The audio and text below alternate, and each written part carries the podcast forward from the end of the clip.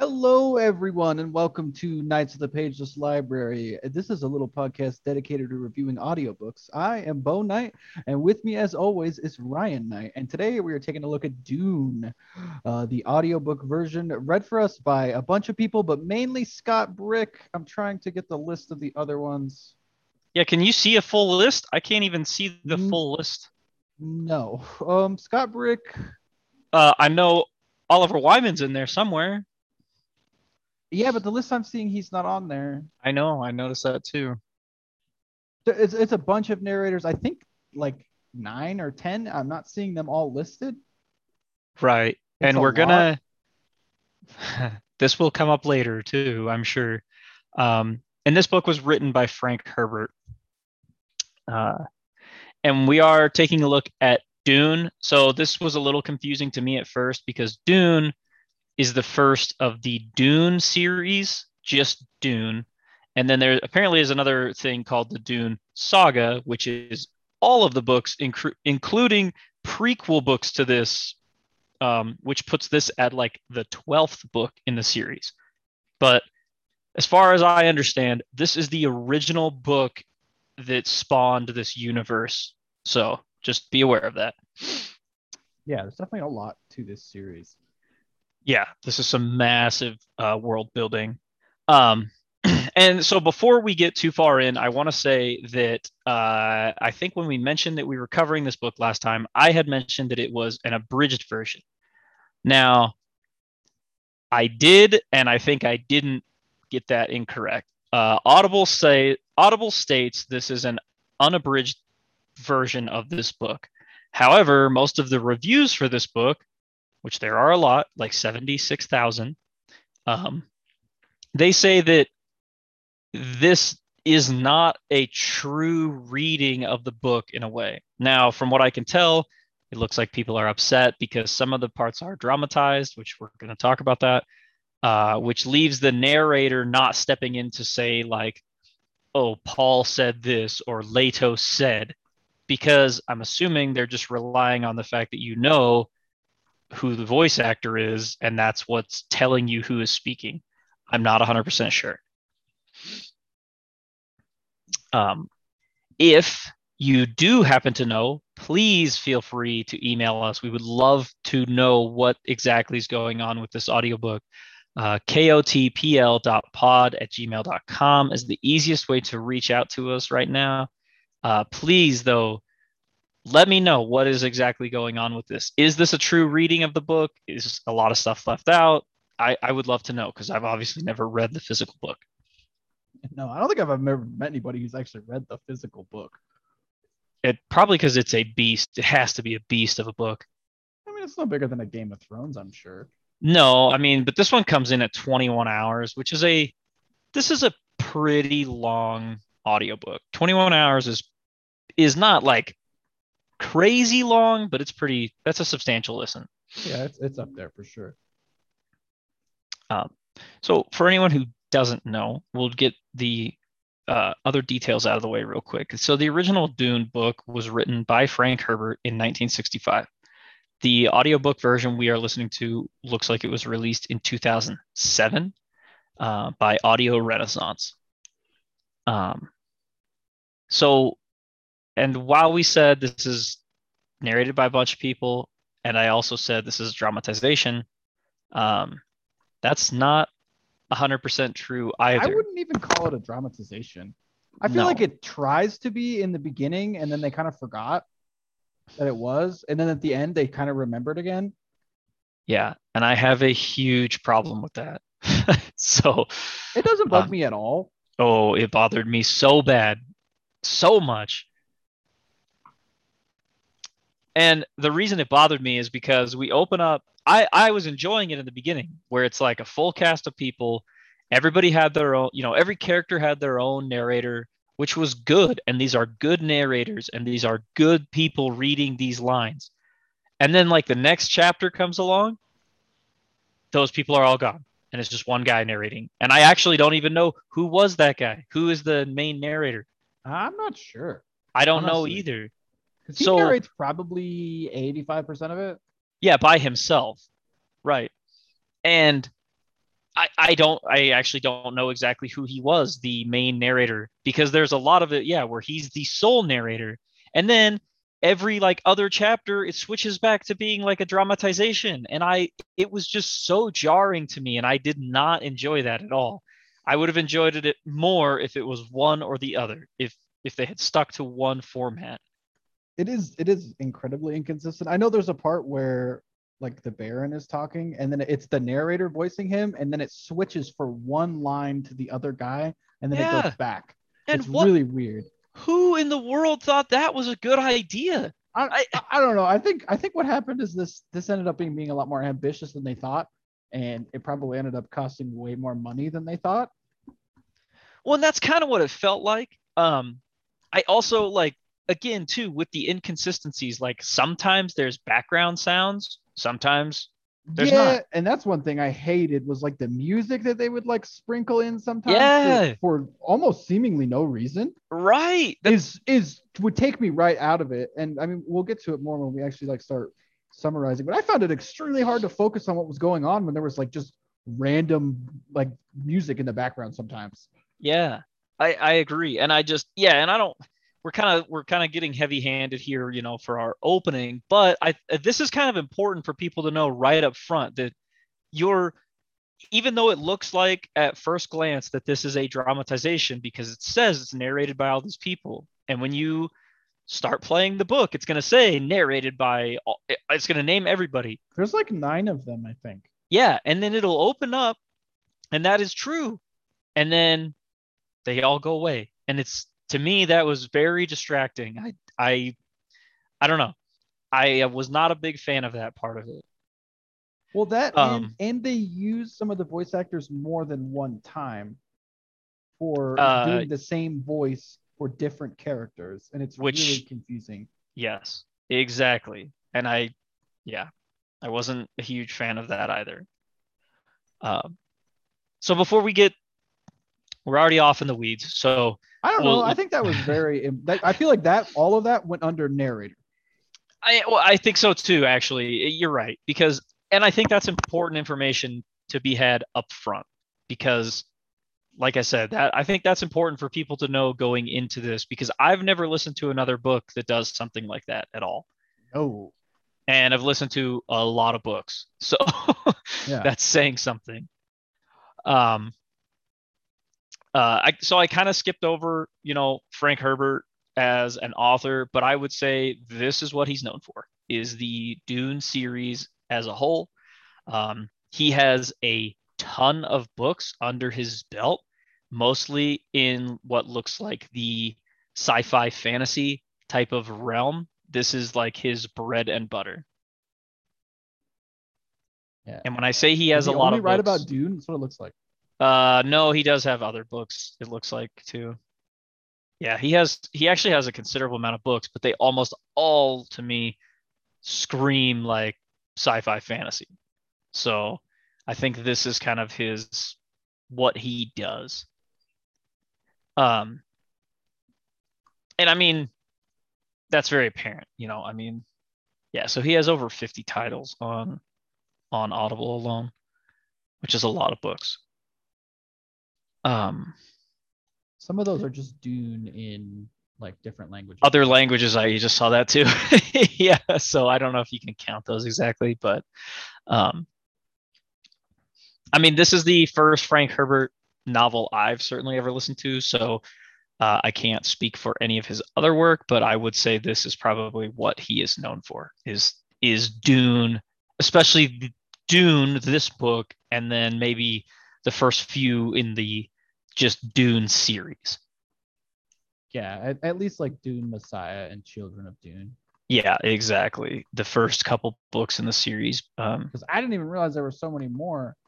yeah, there's six books in the Dune series alone, and then I think there's like six or seven in the Dune saga up leading up to Dune.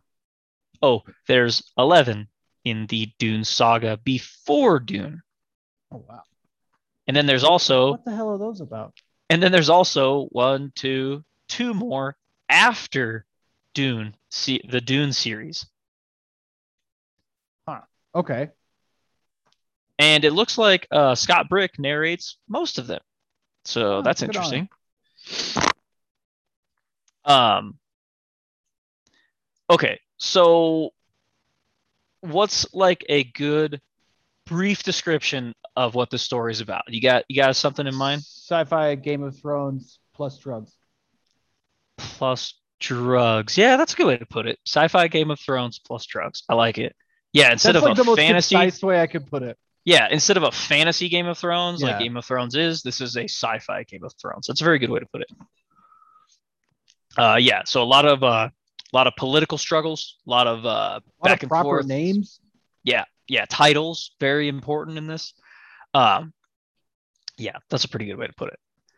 Uh, so I already dropped this, but this book it does come in right at 21 hours, so pretty long. yeah, Um, it's, it's up there. I would say, other than Game of Thrones, this is like one of the longer books I've listened to.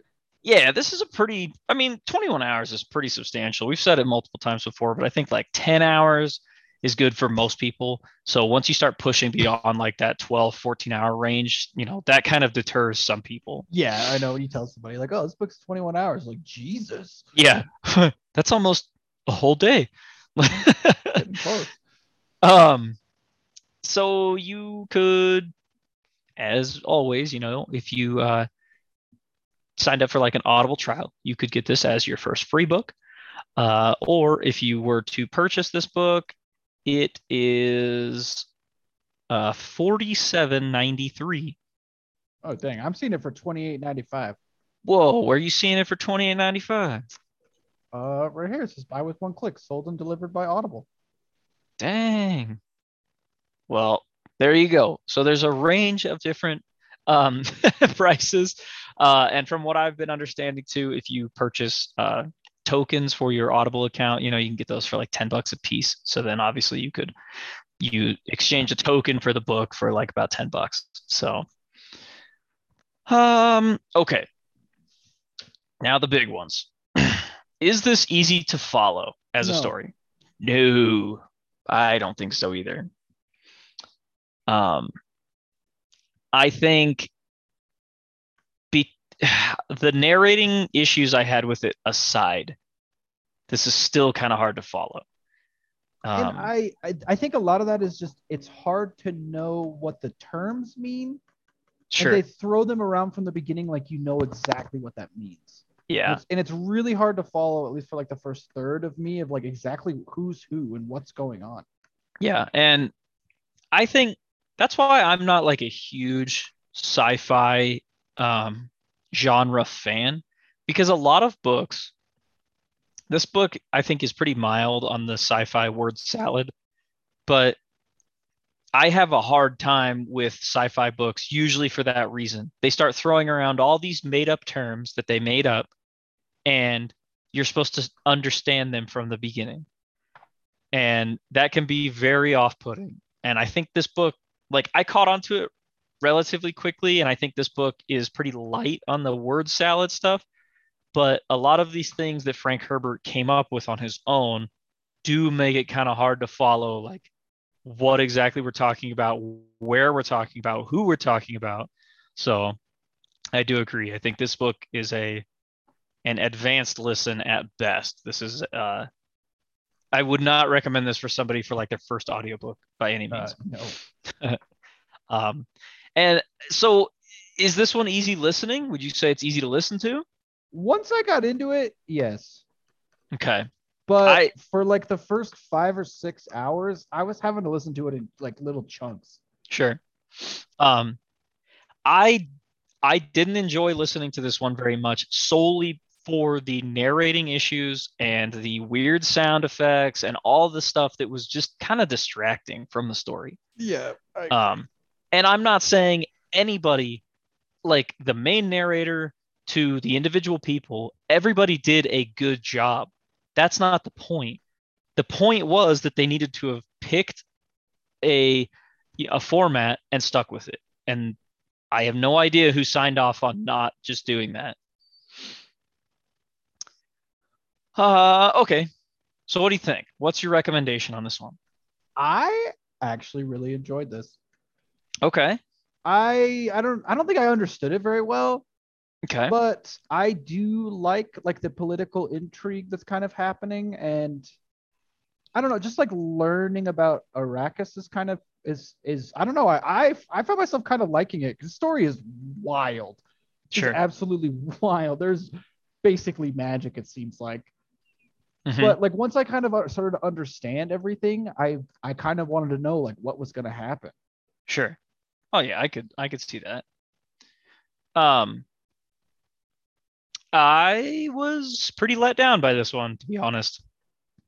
Um I had only ever really like heard of Dune and I like I told you I'd watched the old movie, like the 1984 movie way back in the day.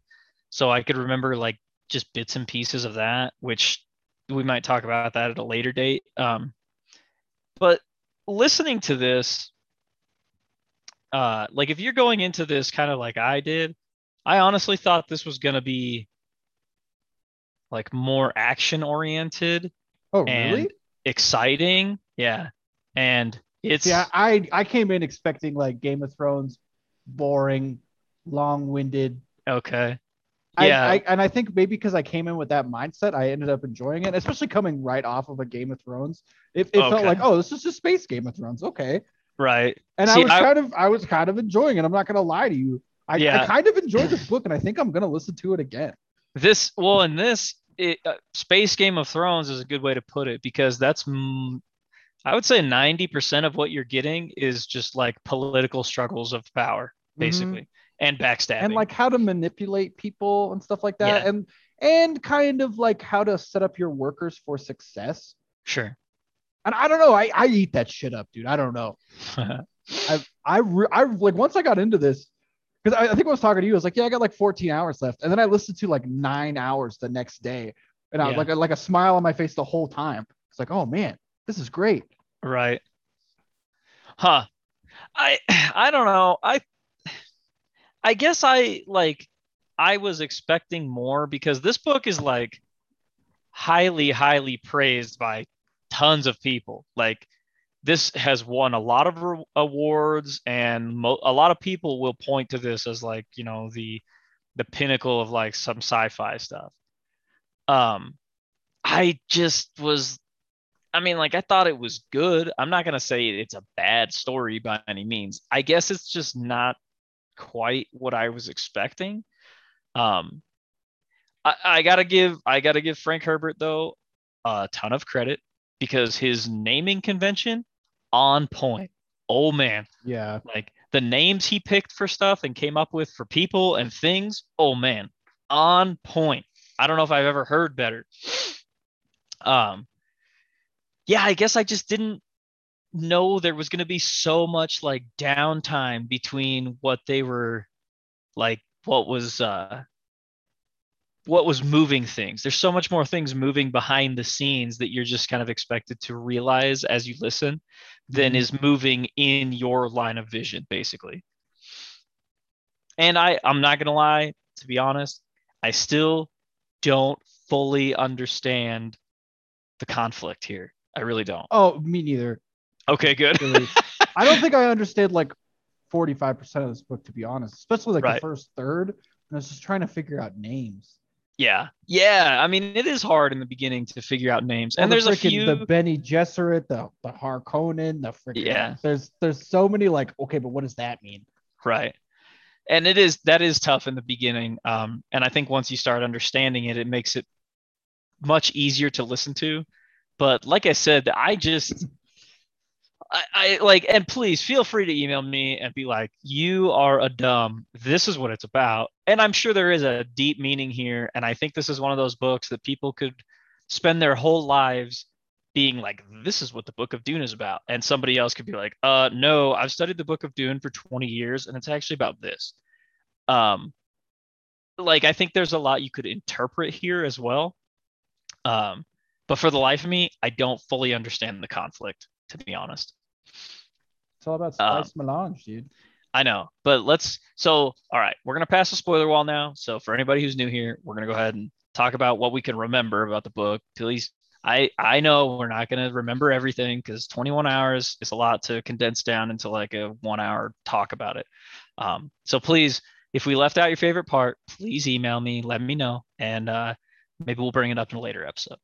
But for now, just be away, be aware. We're going to talk about the whole story. So if you don't want it spoiled for you, please go listen to it and then come back here and hear what we have to say about it. The one guy who's holding out on dude spoilers this whole time.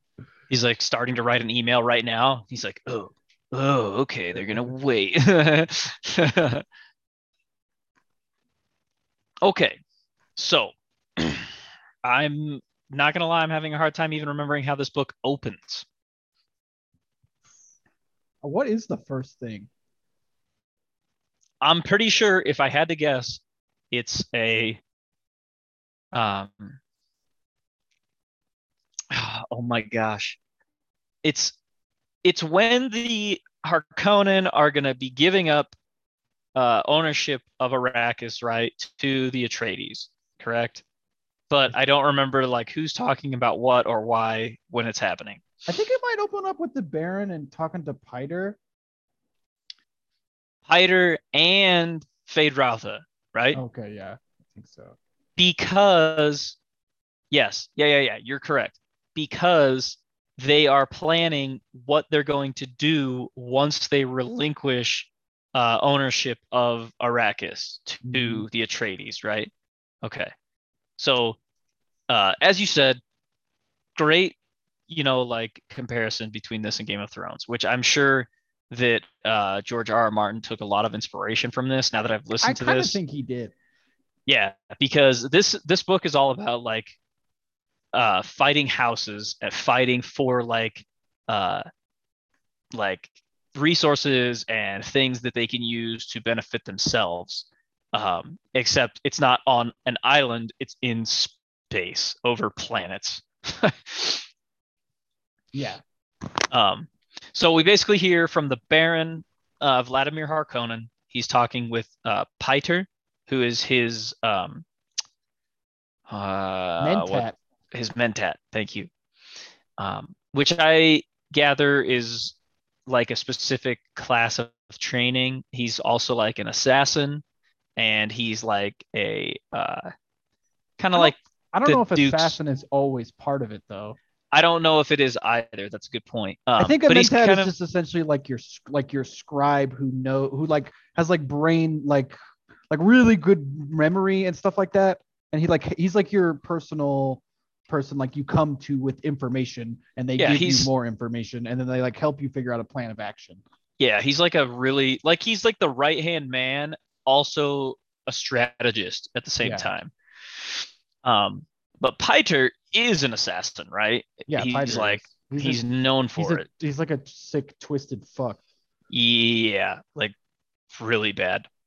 Um, and so then also uh Feyd-Rautha is there, and that is the Baron's nephew, right? Yeah. one of them. Um, and they're discussing their plans because they this is where this is I'm not gonna lie, right away I don't fully understand what's happening, why the Harkonnen are to relinquish ownership of Arrakis to the Atreides. I'm, I don't I they did it because the emperor told them to, right? Because they're trying to lure the Atreides to freaking Arrakis to eliminate elim- eliminate them. I think. I think that's the whole point. that's what the Emperor wants to do, hmm or is that what the Baron wants to do? That's what the emperor wants to do, or not? Maybe not the emperor, Oh. like the the younger. or is one. it the Count? Yeah. Okay. Why That- though? That, I I don't know. We don't get in because the Atreides seem like solid people. Honestly, I don't know. But that, that's that's why they do that. I'm pretty sure. Okay. So all right, so when we when we talk about Harkonnen and Atreides, just know we're talking about pretty much the two main warring houses of this particular book. Um, and the Harkonnen is led by Baron Vladimir Harkonnen, and then the Atreides are led by Duke Leto Atreides. So we'll just get that established right away. Yeah. Um, and yeah, I think you're right. If I remember right, they're talking about what they're going to do. Uh, the Harkonnen are going to give up power of of Arrakis willingly. They're going to relinquish it to the Atreides. So uh, Arrakis or Dune is basically a desert planet, but that has this specific resource on it known as spice melange. And spice is mined on the planet and then it is sent off planet through the rest of the star system to other planets because apparently this is the only place you can get this stuff. It can't, yeah, it cannot be synthesized. Right. So it's sent everywhere else. So basically, it's worth a ton of money to whoever is in control of the spice. Yeah. Um, but what the Harkonnens' plan is, is they're going to allow the Atreides to take over. Now, so is it the Atreides then supposed to give up whatever planet they lived on before and move to Dune? Uh, yeah, Is that how it works? They are supposed to then move all their shit yeah. to, They're to giving Arrakis. up their water planet. I can't remember what it's called. I can't remember off the top of my head either. It, it sounds like a super nice place though. Like Yeah, when they talk about be it. like paradise in the solar system. yeah. Okay, that makes that makes more sense to me then. Because at first I was like, but if the Atreides have two planets, then what difference does it make? But that makes more sense that they're trying to lure all of them to Dune so that they can eliminate them. Um so basically uh Vladimir Harkonnen has this plan that one of the doctors, right, even though he's imperially trained, is going to betray the Duke Leto, right? Yeah, Okay. I, I remember all that stuff. And they're like, well, how is the doctor going to do it? Because apparently, if they're imperially trained, they're not, they are physically incapable of breaking their training. But apparently, Piter came up with a way to break Dr. Yueh's training, right? yeah, which I don't remember how. I, yeah, I don't remember how either. Um, but either way, that's that's what's going to happen. They're going to betray, um, especially the the nobles. So the duke and his, she's not his wife. Concubine. Yeah, Jessica, and then uh, their son Paul. Um, and then if I remember right, we jump over to those people. We jump over to the Atreides on their home planet, preparing to leave to go to Arrakis. Right. Mhm. Okay, so then we get Paul talking with like his mother. Oh, and then Paul has to go through his little deal, right, with the uh the um uh, I don't Reverend think that Mother. happens until they're on Arrakis though, because she shows up later. Is that when they get to Arrakis? Okay, I thought it was before they left. And it might have been, but she shows up again on Arrakis. Oh yeah, yeah, she's definitely there because she is like the Reverend Mother of the Bene Gesserits, right? She's one of the Mhm. highest ranked in the Bene Gesserits. Yeah. Okay. So before we go too far with that, so basically Paul's mother, Jessica, is a part of this group known as the Bene Gesserits. They are specifically trained, mostly women. Um, I think it's all women. is it all women? Yeah, because that comes up later with Paul, right? Mhm. Um, but yeah, it's a group, and they, I don't fully understand. Like, it's super cool. Basically, control people by the way that they say things. Yeah, I know that that's like really reductive, and you kind of need to read the book to understand. But like, has a lot to do with like what inflection they put on words, the cadence they put on words, and like how the other person processes the information. yeah, and it's super cool. Like, cool. I mean, it is really cool, and I do really like it. Um, but there's a lot of different like organizations like this in this universe too. Like the Dune universe is insanely huge. That's Yeah. one thing about this I think that people like is it's very Game of Thrones in that way where, you know, that whole world is fleshed out. This is like a universe fleshed out. It's freaking crazy. Um so Paul goes he does go through his little thing here because it's the um oh my gosh, what's it called? Where he puts his hand in the box. I don't Right. know, but they they say they're checking to see if he's human. I don't. I still don't understand what that means. No, me neither. Not even a little bit. Um, and the lady who's doing this, she also has like a needle to his throat that if he struggles with his hand in the box, she'll just poke him with it and it'll kill him like immediately. But it's poison that only kills animals. right. Wait, Uh, yeah, yeah, I don't yeah, know what I that think means. you're right. Um, I, I no, no, me neither. We see one used later, and it works. So I, I don't know. um, uh, basically, he goes through this test. Though he puts his hand in his box, and the bot it starts just like burning him. It hurts. It's like so, so much pain. But she says you cannot take your hand out of the box. Like no matter what, you can't. So he goes through it. He does it. He succeeds. And when he finishes, she's like, "Oh, no other Bene Gesserit sister took that much punishment, or or has ever lasted that long while I've administered the test, or whatever." So from the beginning, we're seeing that Paul, because he's been trained by Jessica in the Bene Gesserit ways, he's pretty special. Like he at a, a young age, he's only 15, he's already able to like throw his voice and control. He has super good control over his body. Like if he gets stressed out, he can immediately start doing like breathing exercises that slow his heart rate and slow his mind down like immediately, even though he's so young. So we get really quickly that he is not a normal like young kid basically. Um and let's see. I'm pretty sure then they like pack their stuff, right? And they go to Arrakis. Yes. Well, don't they mention that like he might be the Kwezek Sadarak or whatever? The Kwisatz Haderach, yeah. Yeah, the male version of a truth sayer. Yeah, because he's also he also has visions a lot. Um which is not like some people seem to do it in this universe, but it's not like super common.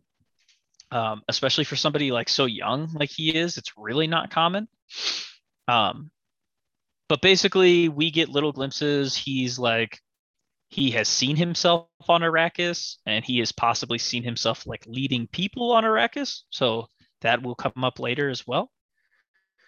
Um, yeah, and then the Reverend Mother mentions that because of his like powers already, he might be this Kwisatz Haderach. Um, uh, oh, I think this is a good time to mention and ask you how you felt about the little like, they're not necessarily chapter breaks, but where the From one the lady. Princess Irulan. Um. Okay. How how did you feel about those? I don't know. I don't think I. I don't know. I feel like they were really kind of weird, I out of place sometimes because they talk I- about random shit. Yeah. Okay. So I enjoyed them in the beginning. But then when I realized these are all sayings, all from the Princess Irulan, and all from different books she has written, Mhm. I was like, who is this person? And we we don't even know who this is yet. And they're from the beginning of the book. We're getting these little blips. And we don't find out till way later who she even is. And it's after a while, I'm not they like drove me nuts. I hated it. um, and some of them, I love how it was just like if you touch water, your hand will be wet from the collected sayings of Muad'Dib. I'm like, what the fuck? That's this is so stupid. I couldn't stand him. Anyway, uh, so the Atreides head to Arrakis, right? And they get to Dune, and they they mention too that they the Atreides set up their main like hub city in a different place, right, than the Harkonnen had. Mhm. Okay. So Yeah. Um and the Baron, like he took all of this into account, I guess, when he set up his like that he was gonna betray them or whatever, because he knew they probably wouldn't do that because the Atreides fully expected the Harkonnen to leave like specific spies and stuff behind on Arrakis when they left it. Um so yeah, they basically were like apparently the Atreides was trying to stay one step ahead of the Harkonnen, which in this book, everybody's trying to be one step ahead of the last guy, but that guy's already like two steps ahead of them. But he doesn't know that they're already one step ahead of him. Like it's it's crazy. plans within plans within plans. Yeah. Um, so when they get to Arrakis, right, uh, they the Jessica, right, finds a a note in like oh yeah. in like the about that. greenhouse thing, right? hmm And it's from another Bene Gesserit though, right? Yeah, it has like a specific phrase in it that she knows that it's from Right. the Bene Gesserit. It basically just says that the room she's in is safe, but that it might be the only place that's safe, like in the whole uh whatever they're staying in, palace, whatever it is. Um and I want to say shortly after that is when the thing happens in Paul's room, right? Yeah, like his his bed, like part of it folds down, and a hunter seeker comes out. It's like a remote controlled assassination tool. Yeah, I picture like a flying syringe because Yeah, it's maybe- supposed to st- supposed to stick in you and then it puts poison in you and kills you. But it has to be remote controlled, so he knows somebody's steering it, uh, and it fails to get him. Uh, it tries to lunge at him. Well, it tries to lunge at the door because the uh, what's her face, the Fremen lady comes through, right? Mhm. which we should mention that the Fremen are like the native people essentially, right, of Dune. I don't know if they're native if they were put there, but Yeah, 'cause- yes. I honestly, I don't fully understand it at all because I'm pretty sure at one other point in this, right, they say that the there were Fremen people on like a planet that was bountiful in water and they got so lazy that they just all died or they got so uh lazy is not the term um complacent. yeah, complacent that they were like killed off basically. So I don't fully understand who the Fremen are, but for now, just know that the Fremen are people who have lived on Arrakis for a long time, um, and they are easily noted because of their blue in blue in blue eyes that have no whites in them, and that is due to the exposure to the spice. Um, so yeah, Paul saves this lady because when she opens the door, the hunter seeker kind of goes off of motion, and because that's the first place it saw motion, they like lunge it towards the door, and Paul catches it and drives it into the wall and saves her. So now she's like, "Oh my gosh, you saved my life! Like I owe you so much." And uh, Paul's like, "Yeah, oh, you know, whatever, lady." Like he he's kind of funny about it, how he kind of brushes it off. But she mentions something too, right? She says something like weird to him, something he's heard in like a vision or something, right? Yeah, but I don't remember what she says. No, I can't remember it. I just remember he does have like a weird interaction with her as a Fremen, and I want to say she she's one of the first Fremen that he is like true-blooded Fremen, right? Yeah, Be- I think so. Because he also trained with Duncan Idaho, who has kind of like he has Fremen eyes, but that's just because of how much time he's spent on Arrakis, right? I Think so. I don't remember that about Duncan Idaho.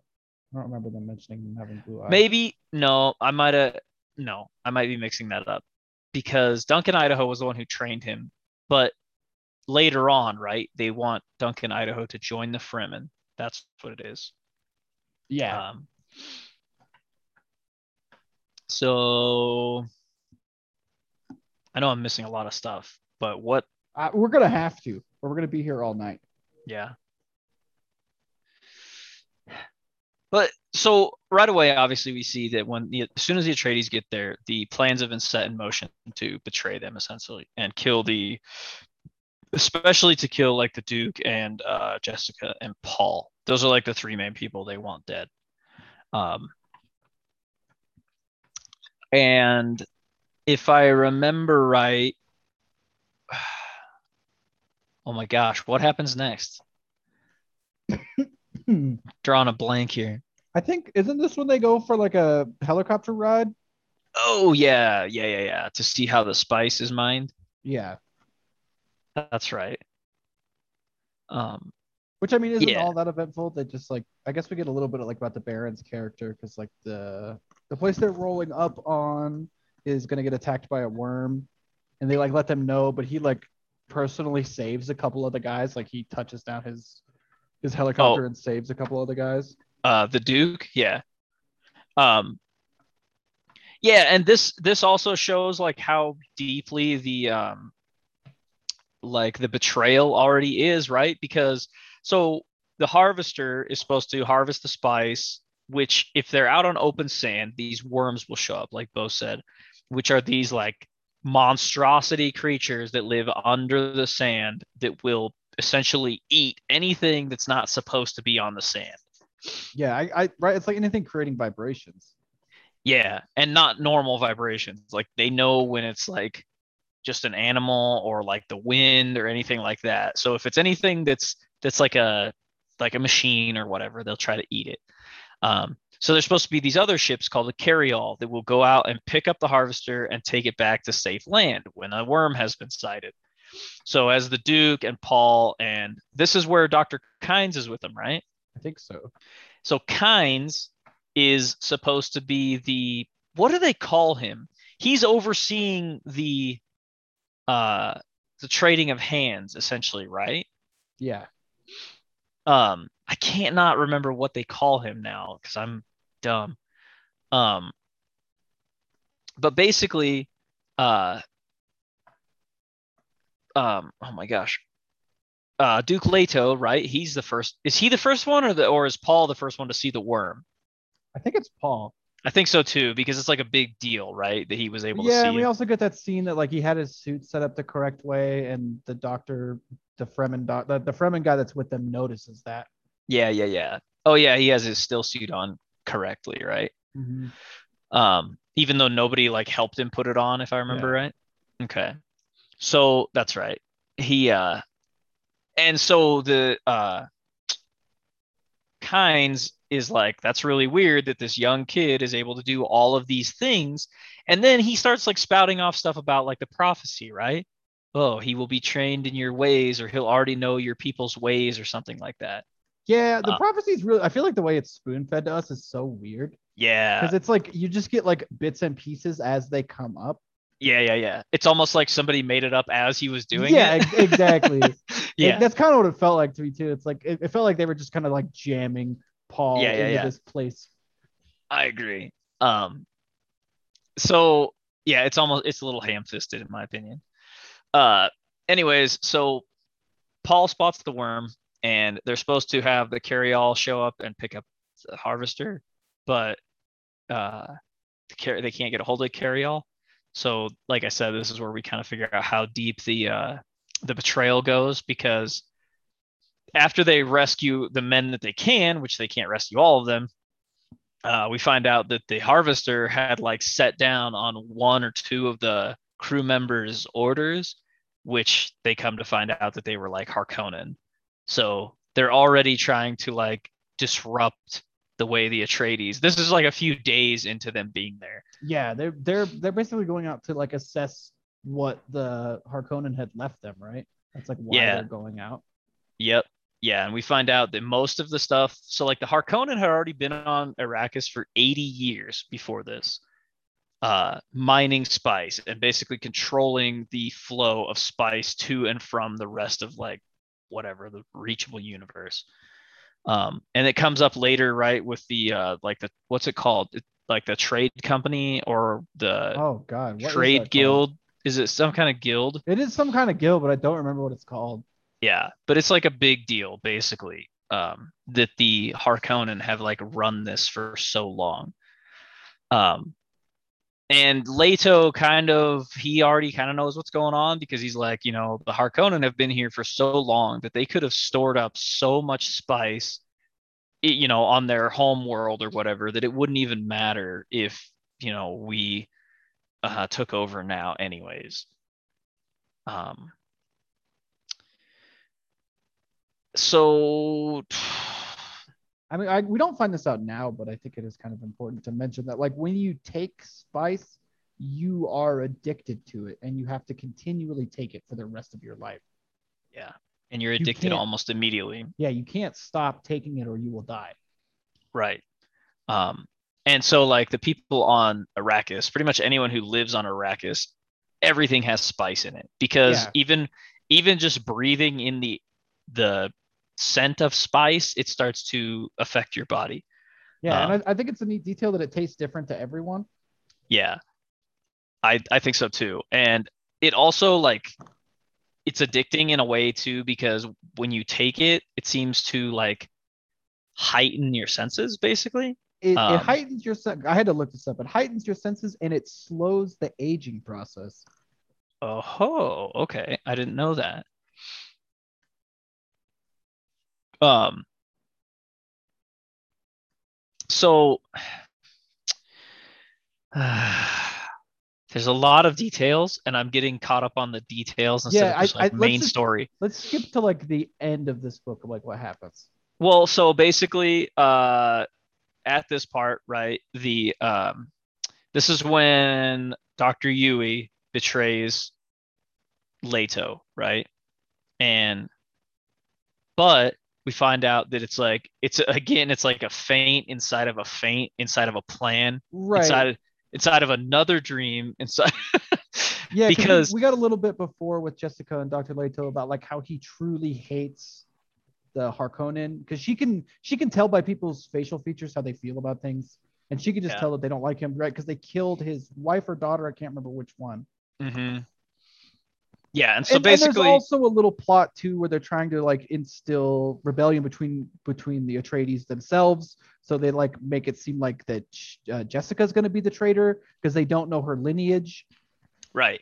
And during this whole thing, we're also understanding that Leto, his idea is to go to Arrakis and befriend the Fremen because while the Harkonnen have been there, they are like douchebags to the Fremen. Like Yeah, they treat like- them like shit. They treat them like fucking like like a you know like you know like two races of people treat people differently today. right. Yeah, exactly. Um, so Leto wants to go there and make uh like make peace with the Fremen basically and show them that like they aren't there just to like pillage this planet. They're they can work, you know, harmoniously with these people. Um, but before all of that goes down, uh, Dr. Yueh, duh, he betrays these guys. Um, and basically, the only real details I remember is that Leto wakes up, right, with Yueh like standing over him. Yeah, he- he drugged him. He drugged him and then he put the tooth in his mouth, right? hmm That it contains like a in, extremely deadly poison that when if he bites down on the tooth, it basically explodes in his mouth and sends poison. Well, he has to bite down entire on it and breathe it out. That's just one of the Yeah. the details I liked. That you have Yeah. he has to like push it out with his own air. Right. It's gonna kill him no matter what. Yeah, like it's- Leto will die. But Yueh is like, you're the the Baron is gonna get you and he's gonna find you. He said, so when he does, just remember the tooth. Use the tooth. Like he's putting this all in Leto's mind while he's drugged out of his mind.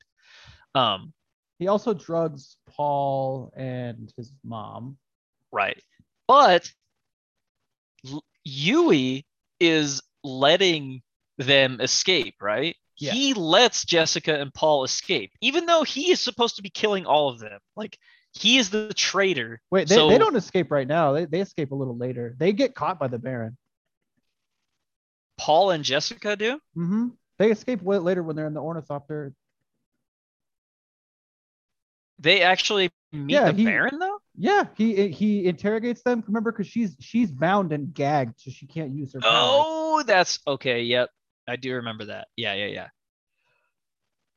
That's right. Because oh, okay, you're exactly right. Because he sends them, the two of them, and three men out to kill them out in the desert. right? Yeah, he's gonna. That's right. He's gonna leave them to the worms, is what he says. Yeah, yeah, yeah, yeah, So there's no cleanup. yeah.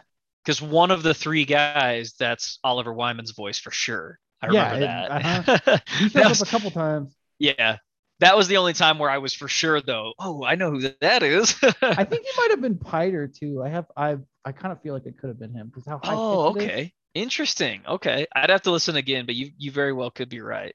And can I just mention why is Piter voice when he literally has like 17 lines?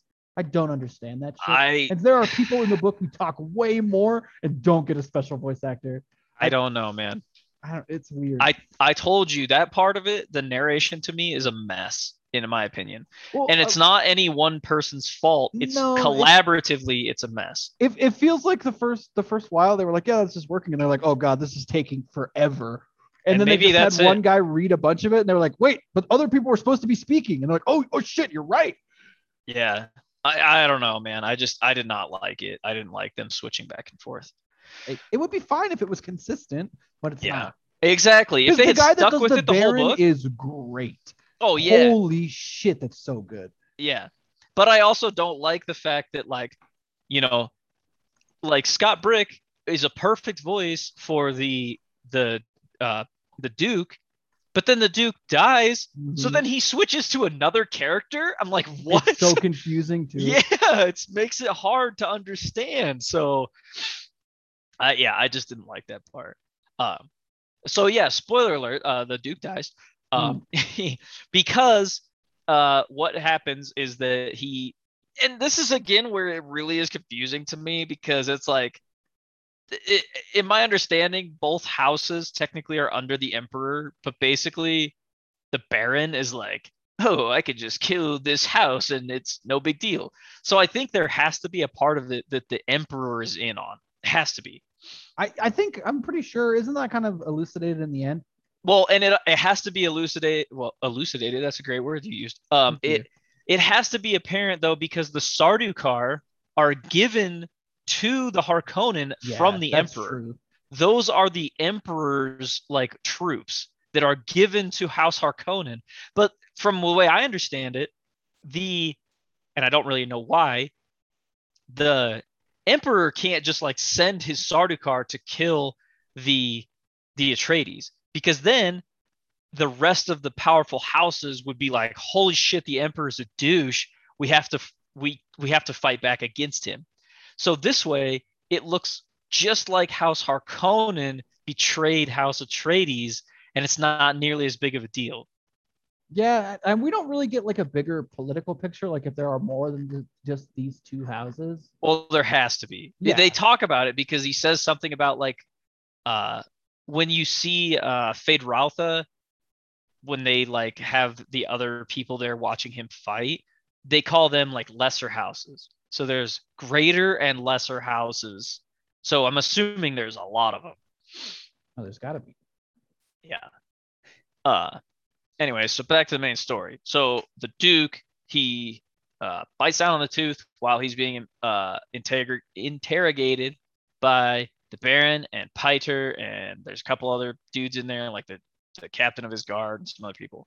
Uh and unfortunately, the Duke manages to kill everyone but the Baron. Well, well, the Baron only survives, right? Because he keeps his shield at full strength at all times, and he has one of the best shields in the universe. Yeah. And we should also mention the Baron is a fat piece of shit who can't even walk on his own.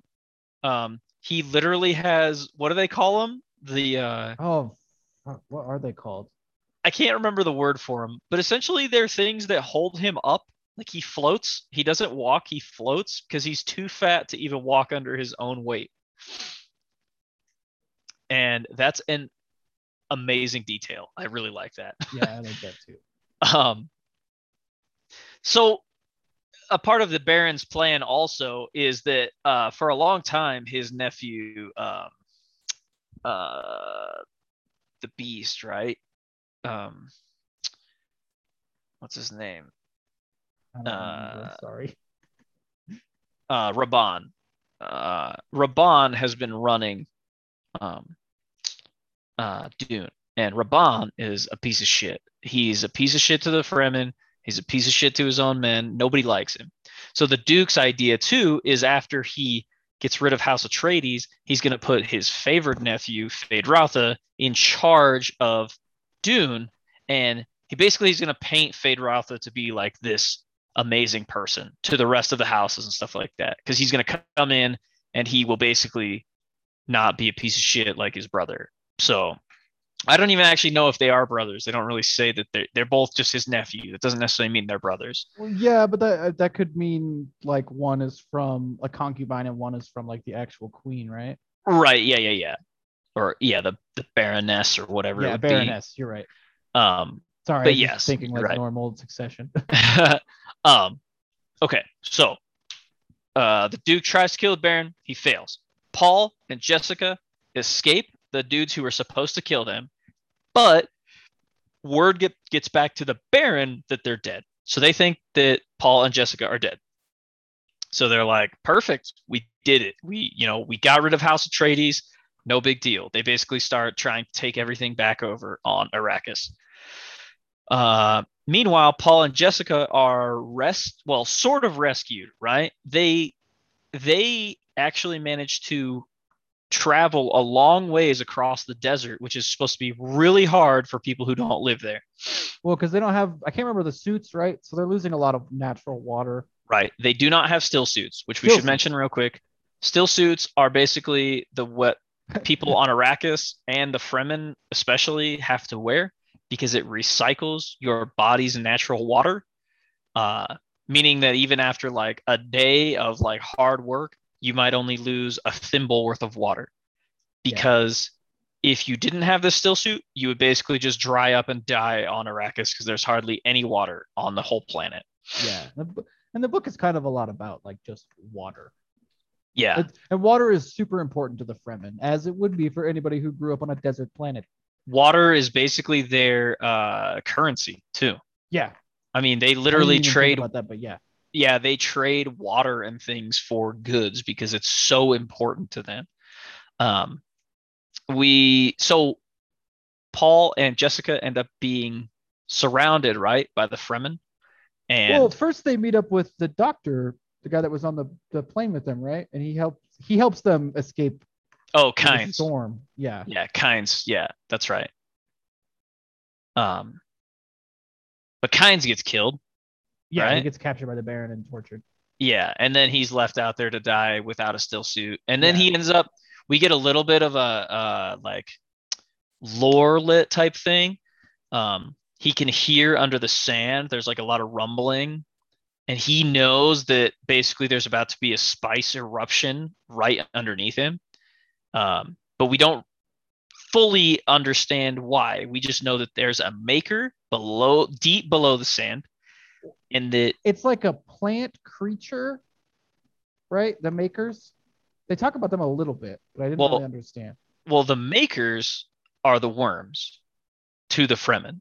That's what they call all the worms as a maker. Okay. so okay, I guess I didn't understand my my understanding is this is a like a baby worm, basically, because the worms. I don't fully get it, but the worms, because later on, right, they mentioned that the worms can drown, but are they turning the water into the spice? Is that what they're doing? I think like so. that's that's deep, deep, deep below, like in the planet. Yeah, because they talk about like if there were no worms, there would be no spice. Exactly, right? But, they is that really also understand the relationship? uh-huh. And the worms like protect the spice. That's that's why they're upset when like the you know the humans try to mine it. Uh, it could be totally off base on that, but that's what I how I understood it. Um but basically, right, uh, Paul and Jessica find themselves surrounded by Fremen. Um, and Jessica gets the best of uh, Stilgar, right? Who's so. like the leader of this group of Fremen. She like grabs him and holds a knife to his throat, and then Paul like disarms the other guy, and then he like somehow scurries up in this cave, like way up above him. Um, but then Chani, right? She's like right there with Paul, so she is a Fremen, uh, who, I mean, Paul ends up basically like turning into like his wife, right? Well, he had visions about her. Yeah, yeah, yeah. Like he had seen her in his in his visions. So basically, though, with the way they're acting, the Fremen are like, okay, you, you know, we can bring you guys with us.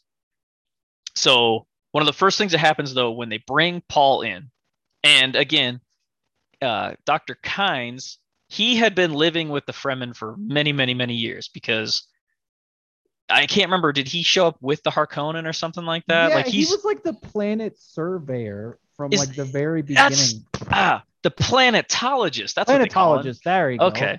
Yeah, yeah, yeah. Christ. Okay. Um yeah, so he had been there for a long, long, long time. And basically he decided to live amongst the Fremen instead of living amongst like the Harkonnen, where they basically were using up as much water as they wanted and all this shit. So he basically uh he had also been talking about this prophecy, right? Of this uh of their uh Kwisatz Haderach, right? Yeah. Um and that that lends to both, right? The Bene Gesserits and the Fremen, correct? Mhm. It's like one and the same almost.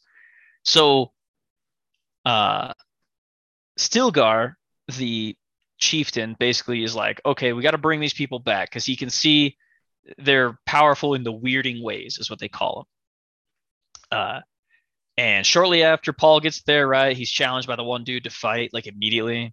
Yeah. And to the death. yeah, Paul kills this guy, and then we find out a lot more about uh, when somebody dies on Arrakis. Uh, you immediately take all their water, like Yeah. that's because it's so precious. You have to take all their water. Right. The flesh belongs to them, but the water belongs to the tribe. Yeah, exactly. Um, so that's pretty interesting. Um, Well, I mean, it makes sense. I, like that's one of the things I found so fascinating about this book. I guess is like the preservation of water and like how consistent it actually was about like all the steps they have to take oh to sure. preserve the water. Like I really, I really liked that because that See, was my first thought. is like, how are you gonna freaking get water on a desert planet? And this shit, like the parts with the Fremen and what he's doing, I like I ate this stuff up because I think this part is this stuff is so cool. Like how they live on this desolate planet because we also find out that they like any little bit of water too that they can harness from within the ground, they also are using it to like grow plants and stuff like that. Yeah. So the Fremen, one of their biggest goals and one of the parts of this um, uh, prophecy is that one day there will be enough water on Arrakis that it will look like most other planets, right? It'll be a, a a green and lush oasis, like the Right. words they use. Exactly. That's part of both of these things. That's what the Fremen would like to see, and it's also part of this prophecy that has to do with this Kwisatz Haderach. Um, and so, after they Paul kills this guy, uh, they're like, "Holy cow! You know this kid is he's legit. Okay, you are part of us now. Like you can be part of the Fremen." And they ask him what he wants to be called and he wants to be called he says what do you call it when a mouse is jumping you know from place to place and they said we call this Muad'Dib so he wants to be called I actually think he says, "What do you call the mouse that jumps?" okay that makes more sense yeah the mouse that jumps yeah so he wants to be called Muad'Dib and this like blows a few people's minds because Muad'Dib is kind of the name that has come up in the prophecies for who will be there like messiah so he wants to be called paul Muad'Dib And, and, they also es- make a big deal about because he kills that guy, and they kind of have like a eulogy where everybody has to speak, and Paul speaks, but he cries, which is like a huge deal to the Fremen, right? Because he's he's giving water to the dead. Yeah, he's essentially yeah, because that's like they they attribute it to like if you pour out a drink for a dead friend, like Yeah. you know if, if we poured out alcohol for a dead friend, it's similar to that because one, yes, you're wasting something that's considered precious, but it's seen as like a high amount of respect. Yeah. Um. So basically, too, from this point on, like Paul starts almost training these people, right? Because he, the Fremen are, the way I understand it, are amazing at fighting already. Yeah, they they're savages. Yeah. Um, but basically, Paul just shows them more ways to like um, refine their techniques. Um, and what we basically find out too is that the Fremen are, we find out they're amazing fighters because the Sardaukar that I had mentioned before, that are the Emperor's like elite troops that are showing up disguised as Harkonnen, uh, they're like getting their ass kicked by the Fremen every Yeah, time they come in contact. Yeah, every time they come into contact with the Fremen, they get their ass kicked. And we get little bits and pieces because we get the Baron talking to the um ah god damn it, we talked we mentioned him before. Uh the uh the count is that what he was the count or something like that no I what the I hell was he called I think so. It's I- like the emperor's son, essentially, right? basically yeah it well the way i see it is he's like directly under the emperor as far as succession would go yeah um, oh yeah, I guess it doesn't need to be his son. It could be his brother. yeah well yeah and it's just i think it's his title but it would be the title underneath emperor basically um and i for some reason can't think of his name um but we get this conversation between the baron and this dude about oh how many har- or uh, how many sardaukar have you lost? And he says something about like oh well we lost like whatever it was you know. He tries to lie but basically it comes up that uh, it was like 20000 and he says that's funny because word has gotten back that they only killed about you know 6000 fremen for that amount and so he's like you're losing men at almost a four to one ratio of Mhm. sardaukar who are supposedly the best fighters in the universe or something like that so he's like you underestimate these people so much because the baron assumes there's not that many uh fremen on the planet but the count is like no no no there's like 5 million fremen on this planet Well, and it comes up a lot too that they think part of Arrakis is completely inhospitable, but it's not. Like that's where Paul's at. yeah yeah like, yeah Is in the part of the world that the Harkonnen this whole time thought it was inhospitable, that nobody could live there. right because of the storms and other things like that yeah that's actually where like a lot of a large amount of the fremen have been hiding um and basically what the fremen want is to be left alone essentially they they just don't want people coming in there and mistreating the spice and taking the spice to sell and stuff like that because they have like a very symbiotic relationship with the spice and, And what we come to find out is the worms exactly Oh, okay. I didn't realize you were going to say that. I'm sorry. yeah, yeah, yeah. We we come to find out that like the Fremen, uh, like everybody else, the Harkonnen and the Atreides, when they first got there, they fear the worms because they eat anything that comes on the sand. So and there's not much you can do to them. And Mhm. they hate shields, which is like everybody's biggest deal to protect themselves. They use shields. yeah, yeah, yeah. They use these like personal shields on their body, or they'll put them on over whole bases or individual uh, uh, buildings or individual vehicles or whatever. But you can't do it on Arrakis because it will draw like every worm within like five thousand miles. Yeah, to way. your location. Yeah. Um, so they don't use them on Arrakis. So that's also a big deal because the Fremen know how to fight people without shields. That's also probably why they kind of kick the Sardaukar's ass a lot because the Sardaukar, Paul brings this up all the time, is people who are used to fighting with a shield on are not very good fi- with at fighting without it usually. Yeah, and I feel like the book is good about talking about those differences as Paul is training in the beginning. Yeah, yeah, yeah. I think so too. Um, uh, so we also find out that the Fremen uh, can ride the worms. They will draw worms to their location by using a thumper, and it makes a very regular beat. Uh, I like the way the narrator does it, where he's like lump, lump, lump. Yeah. it's it's pretty cool. So it basically makes this very regular beat. That's what draws the worms because that's something not natural.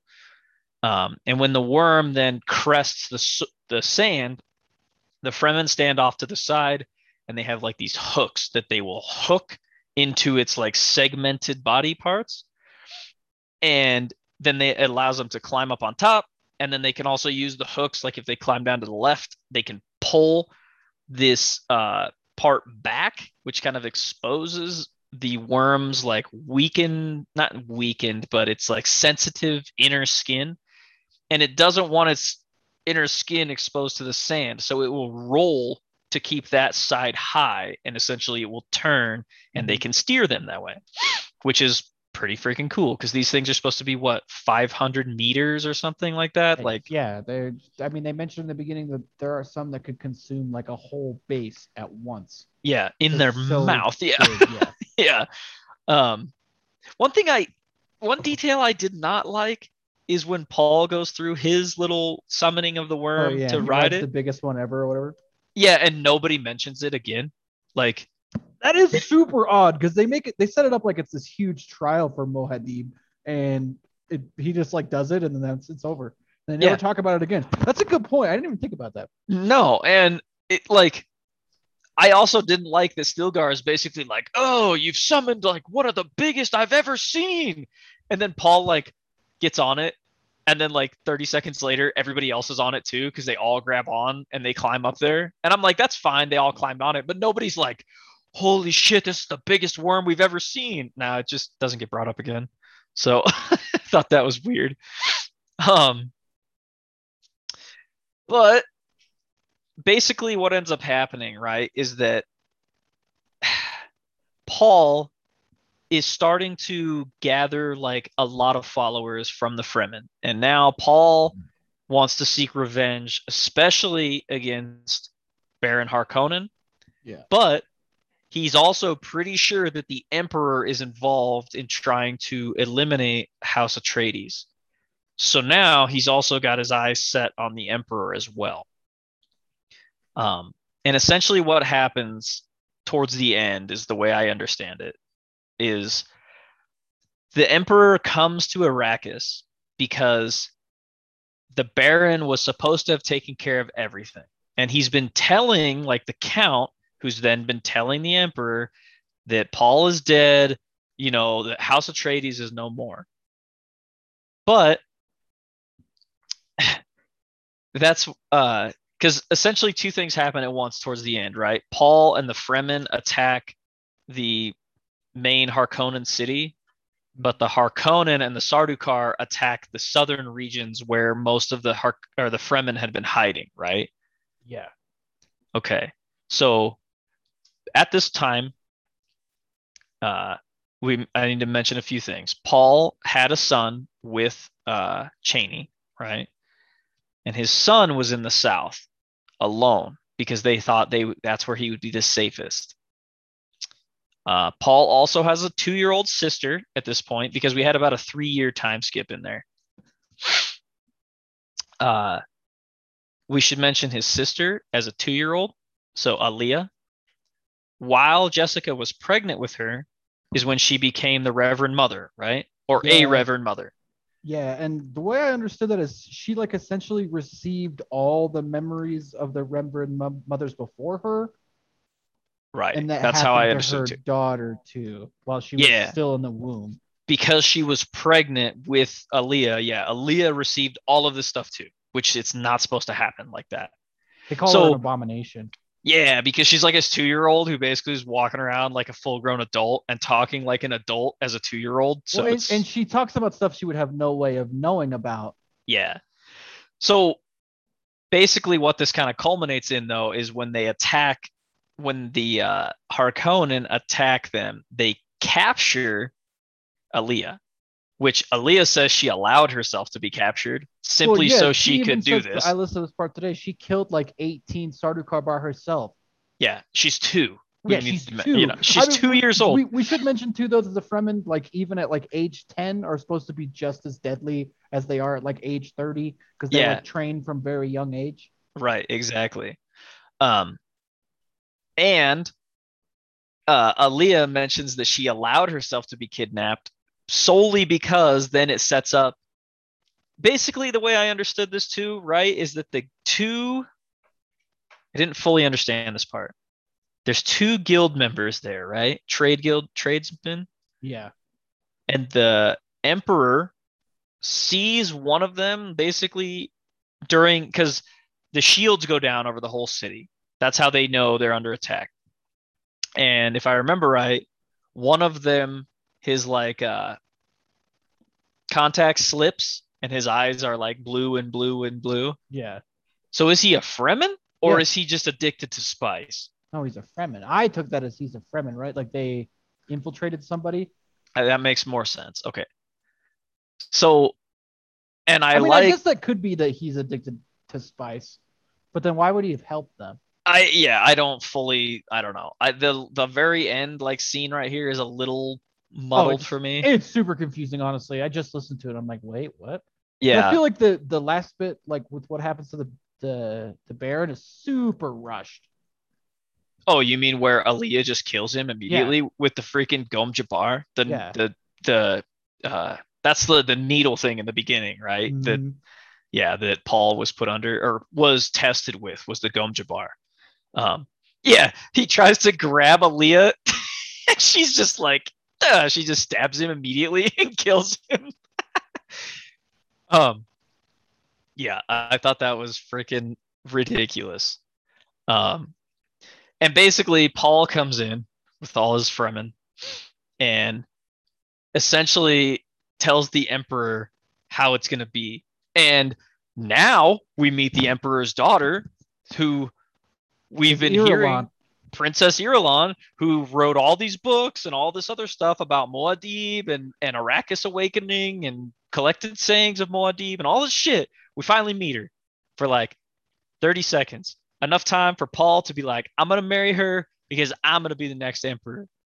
And then he basically has to tell Chani, he's like, don't worry, I'll keep you as my concubine. Like, like that's supposed to make her feel better. well, like his mother was with his father, right?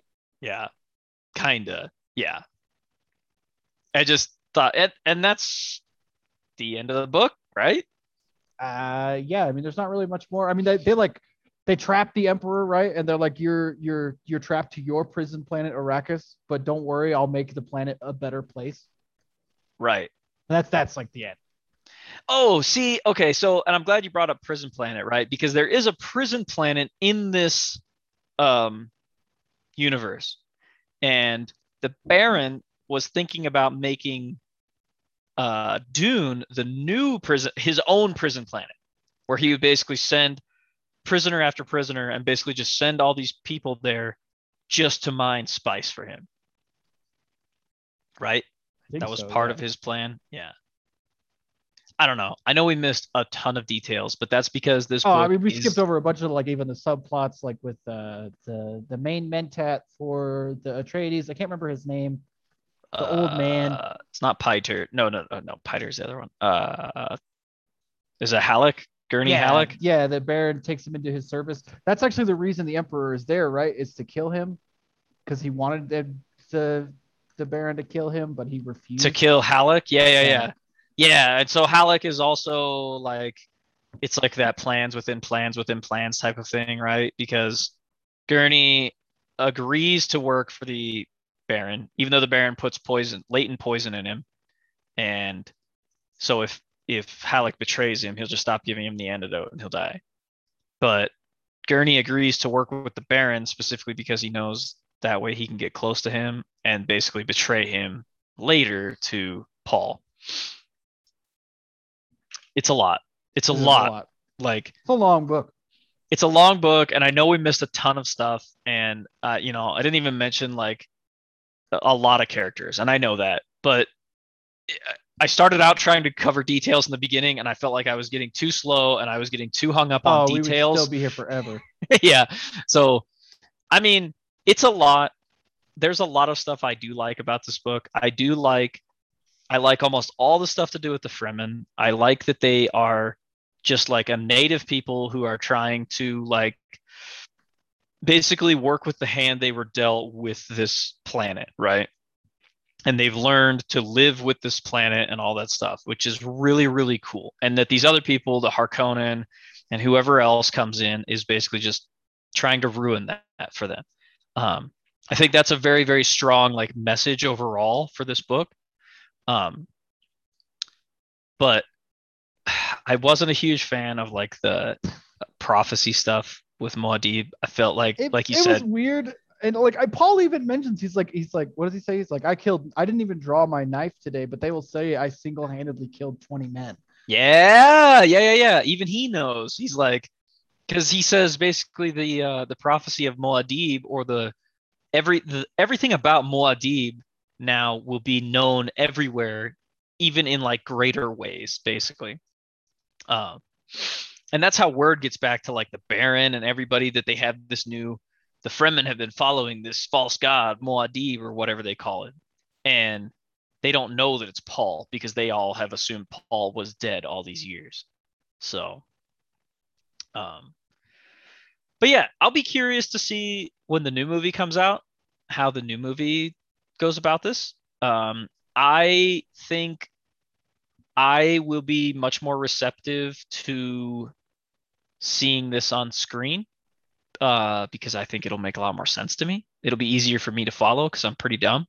So Yeah, I'll, I'll probably be able to understand a little better. I hope. um, and I know there's people smarter than me out there that can translate this to like on the screen and make it much easier to follow. Um, so we, unless you have anything else to say about no, this, I'm good. Okay, so what we think we might do is uh, there's been two movies, uh, as far as I know. There was the 1984 version, and then there's the new one coming out this year in 2021.